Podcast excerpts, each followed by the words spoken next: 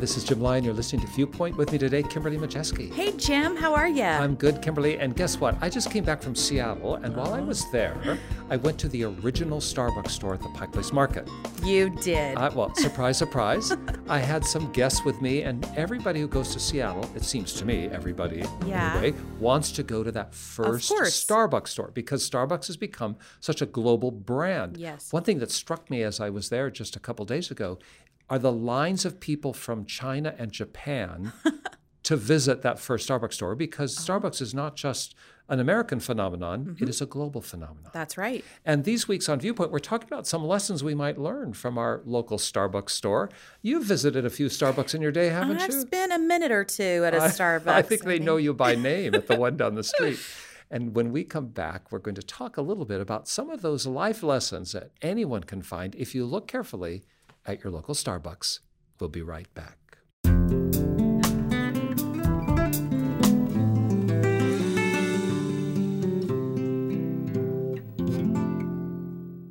Now, let's just say up front, we're not here to promote Starbucks per se. They Uh, don't need us. They don't need us, there's that.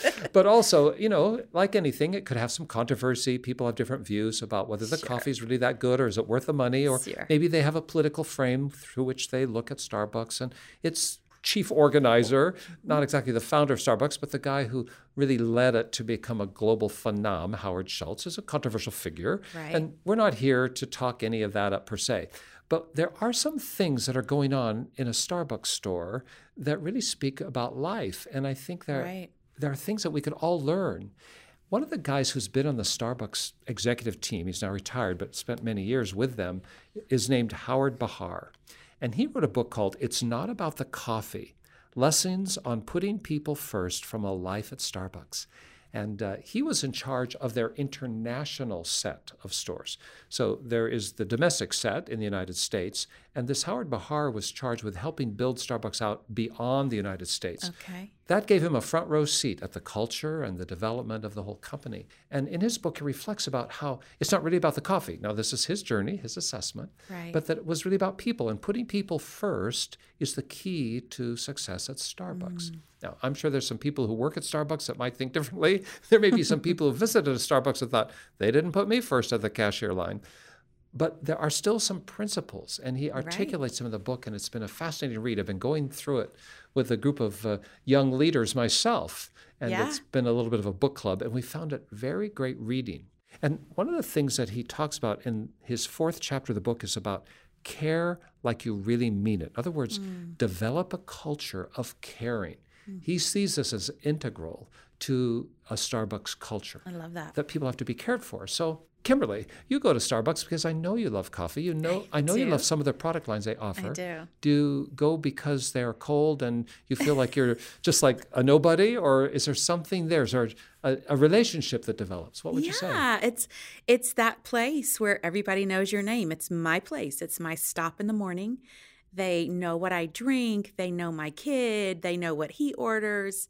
So it's that familiarity. It's that connection, and they they have cared enough, I guess you would say, to get to know me a little bit. And of course, if you're a regular customer anywhere, sooner or later you'll probably be recognized. But there's something about the intersection that happens at Starbucks because you're It's you're giving an order. Yeah. They're taking your name often to place on the cup. There's just a little bit of a of a motif there that helps Mm-hmm. build a bridge. And of course, in the employee base or the staff base at Starbucks, presumably Howard Behar would be hoping that the employees felt like they were cared for by the company and for each other and so on. And that's part of the reason that Starbucks works. I know some people who don't even drink coffee. Oh, I'm talking about myself, who like to go there because it becomes a comfortable and a safe place to That's meet right. others and to know and be known. Yeah. Behar wrote this in his uh, book about caring. He said, Lead with your heart and then with your head. Love and trust are the universal motivators, and there's no trust without caring. Mm-hmm. I was thinking about leading with your heart and then your head. Mm-hmm. So if you're in a business or if you're at home or if you're at an athletic event or wherever you are, you're going to be related to people around you. Right. There are very few moments when we're absolutely alone. And when we do that, if we really want to influence them or have any impact, think first about leading with your heart, which means lead with the way in which you feel Right. and experience that other person before you try and analyze or size them up or make a judgment. That's your head in play. Right. Allow your heart to lead into the conversation, the relationship. That's just so countercultural. That's so antithetically what you would hear from some sort of corporate mogul. So it just strikes me that this is a hallmark or value of this particular company. I mean, it it sounds like a value of the kingdom, a value of the church, right? It should be. And in fact, Behar goes on to say that caring sometimes is about telling the truth and love, another biblical premise. Yeah. Uh, but that's even when the truth is hard. In other words, he is saying that in their management system, they don't wait for periodic reviews to say, man, could you just Yes. change that a little bit? Because there's a currency in the relationship. They always want it to be clean. And that caring for someone is being authentic with someone and not allowing things to store up and brew, to use a pun for Starbucks right. To brew one. inside of you negatively that you want to keep the relationship clean and so you you don't just blurt out everything of course but Mm-hmm. You have a, a commitment mm-hmm. to being authentic and honest with the people with whom you work because you care about them not because you're trying to prove a point or demonstrate that you were right but because you care about them.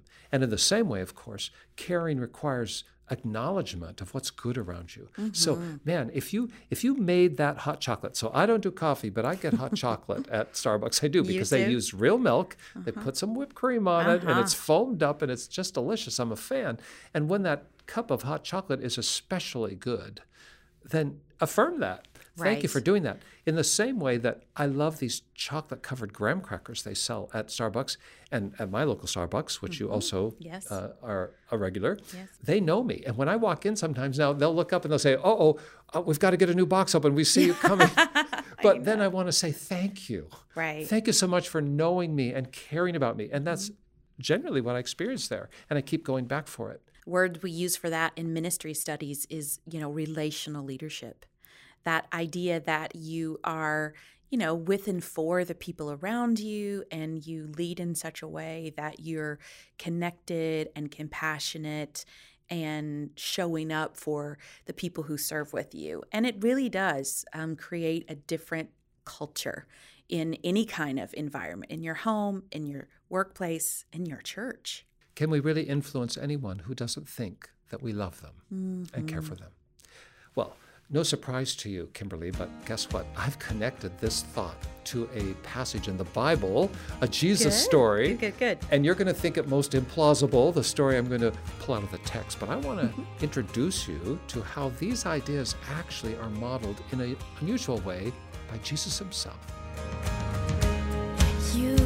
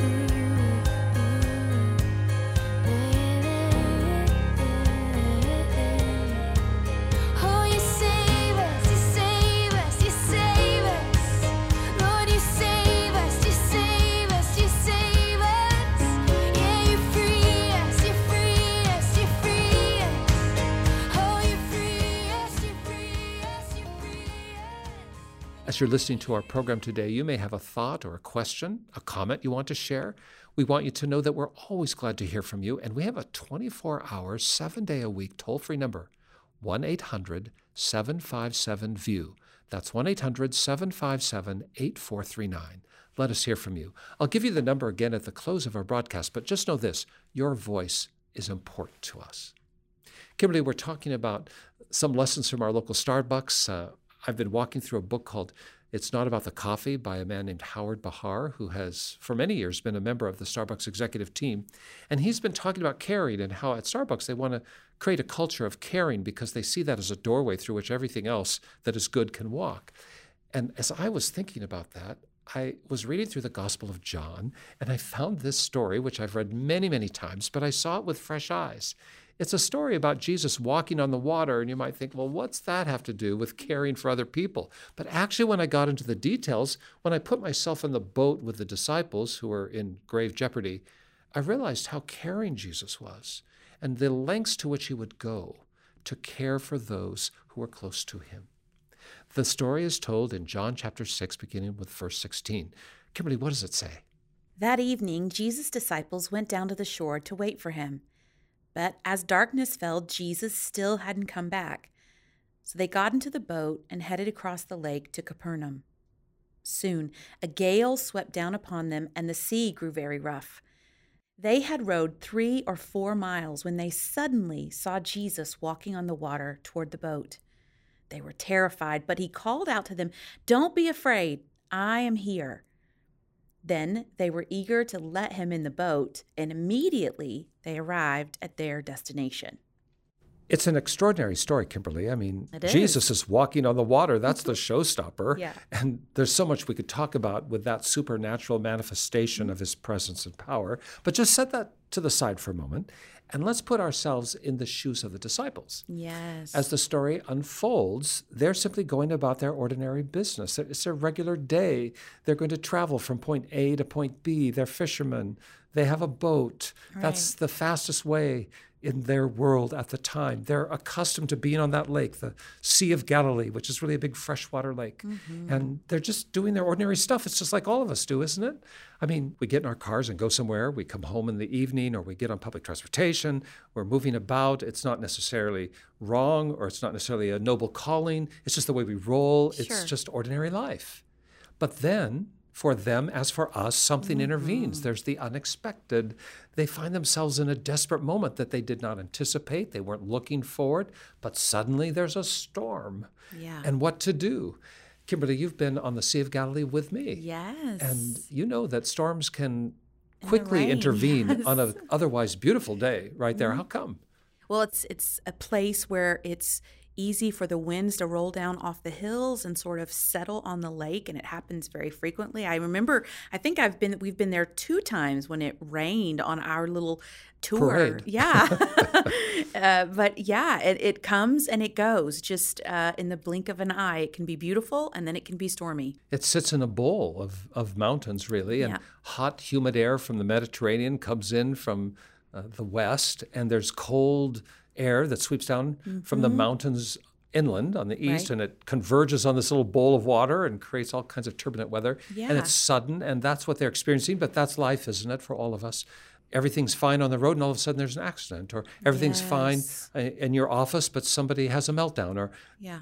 we're accustomed to dealing with crisis, but when you're dealing with a crisis, sometimes you can feel so alone. Yeah. And this is where the part of the story intersects for me with the caring chapters in the Starbucks book.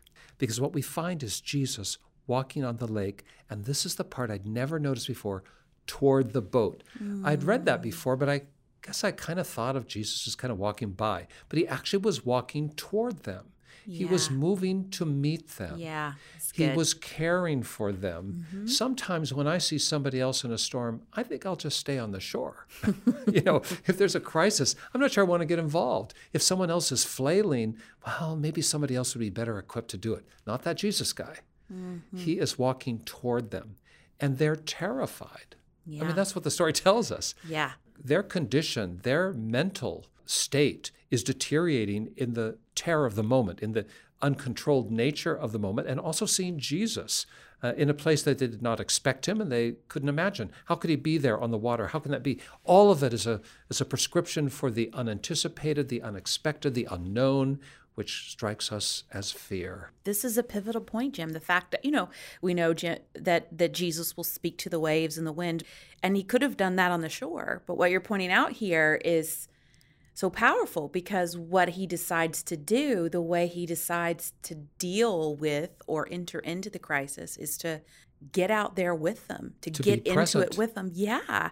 And that's a relational move. That's a that's a caring decision. There's no doubt in those disciples' minds about who cares for them in the moment and who can help them through the crisis. Mm-hmm. And that is the way of Jesus, isn't it? That's right. He comes alongside, he is present because he cares so much. You know, you can speak from a distance, but there's no substitute for being there. Uh, when you have someone you care for, you want to come alongside as close as you can. We're not always able to do what Jesus did in moving from point A to B, walking on the water, for instance, but we can certainly do what we can to be present. This is what the guy's talking about in Starbucks, but actually, it's not his idea. Yeah. It's a New Testament idea. It's about Jesus being present. And when he is there, he says, Don't be afraid. I am be with you. In other words, you're not alone. We're going to get through this together. It's going to be okay. And when they saw how much he cared, look at what the Bible says. They were eager to let him in the boat. They weren't so afraid anymore. No, get in here. Come in with us. Because when someone cares for you, you want to pull them closer That's right. that's the way of life. That's the nature of our hearts. And that's what we should be. I want to draw people closer to me who I know care for me. In the same way, I'm hoping I can prove my caring in such a mm-hmm. way that they want to draw me into their circle too. And that's where life is found in abundance. That's what Jesus promised life in abundance. It's not a solitary life, it's a life where you are cared for and caring, and consequently drawn into the boat with others, where you can really experience the wonder of life and relationship and the way God intended. Oh, and to be in that boat with Jesus, come on, that's what we all hope for. Yeah, because the storms are going to come, you know, the crisis of the moment, the the accident on the road, the phone call that changes your life, the health diagnosis that changes your plans. But this this statement, this here, don't be afraid, I'm here. That's the stuff. Like this Jesus is with us and for us in it and through it. And that's that's the comfort. And that can be the greatest expression of caring. I am here. Where are you today? We're not sure what your journey is. We're not sure what you're facing. Maybe you're sailing at a sea and you see storm clouds coming up. Maybe everything seems calm right now. Maybe your day is perfect, but there's someone around you in a storm. How do we care for one another? How do we feel like we're cared for? We want you to know wherever you are, whatever your circumstance, Jesus wants to come alongside. He will not force his way into your boat, but man, if you want to invite him in, he's there. If you want to invite him to come close by, he's there. He's walking toward you right now. Let him be present. And as he is present, let him care for you and then learn to care for others. How do you get there? What to do? Well, first of all, you just ask him.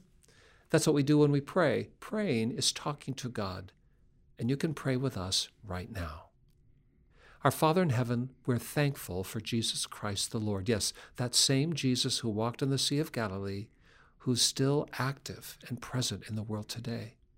We're thankful that you have proved your love for us by sending him right alongside, and that he is the very expression of your love to us. We're thankful for the way in which Jesus is present and can be even closer so as we invite him to ride with us. We're thankful that he cares so deeply. And as we feel his caring, Lord, help us to care for others around us. May we follow in his footsteps and his model and be present for others too when they need that extra level of care.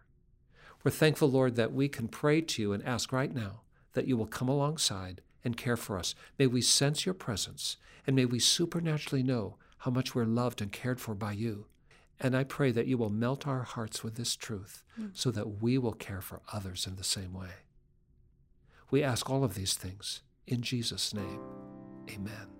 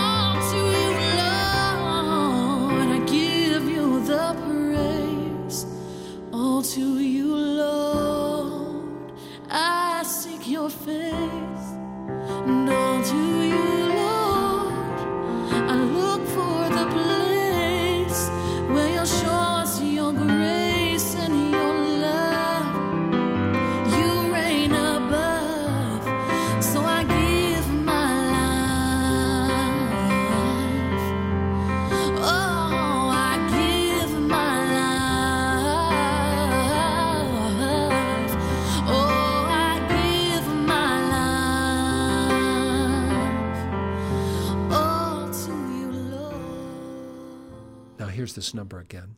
Please give us a call. If you prayed with us or just want to share your thoughts, or if you'd like us just to be present, call us up.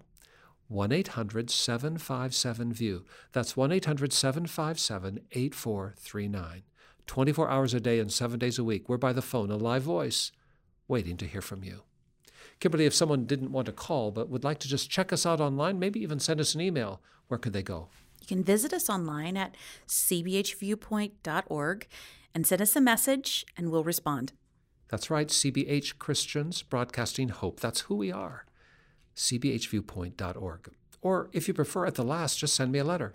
Address it to Jim Lyon, Viewpoint, Post Office Box 2420, Anderson, Indiana 46018, USA. But however you reach out, by phone, online, or by the post, please let us hear from you this week. Kimberly, we care for you. You know that. Aw, and I care for you, everyone here. We believe that, and we care for you listening today, too. Thanks so much for coming alongside, for tuning in. We hope you'll be with us again next week as we continue to unpack a few more lessons you might learn at your local Starbucks. And oh, yeah, matching that with the scripture for all of us at the Viewpoint team, for all of us at Church of God Ministries, which is the host of our broadcast. This is Jim Lyon. Stay tuned.